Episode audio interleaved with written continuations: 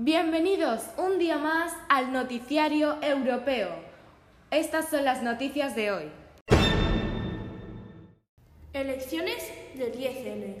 Todas las encuestas apuntan que Pedro Sánchez ganará las próximas elecciones del 10 de noviembre. Se hace un pacto con Podemos. Su plan es tener un gobierno progresista y coherente.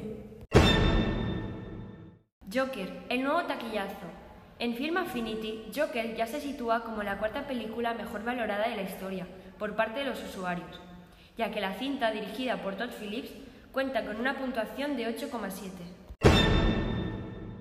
Carnes vegetarianas. Últimamente hay debates que hablan de si la carne vegetariana se debería seguir llamando hamburguesa, salchicha, filete o escalope, cuando no llevan carne porque están hechas totalmente de productos vegetales. Modric lesionado. La presencia de Luka Modric es dudosa en el próximo partido del Real Madrid en Liga, el que disputa ante el Mallorca el sábado a las 21 horas.